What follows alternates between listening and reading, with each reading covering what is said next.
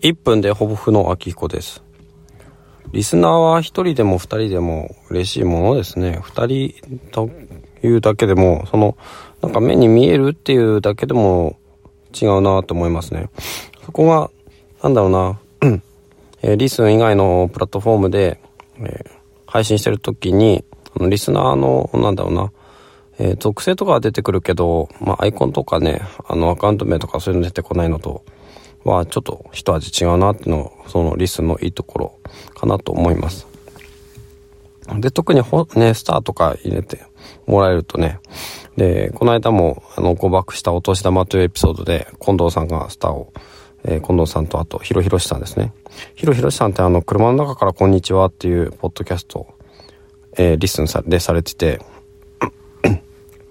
で、あの、ネミケンで、あの、アドベントカレンダーの時に紹介されてて、なんか面白そうだなと思って、結構、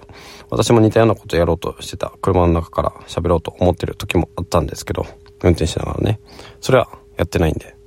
すけど、えー、それもちょっと、まあ、新たな発見ということで、なんだろうな。本当に、うん、少数を大切にしていくことができる、そういうプラットフォームだなと思いました。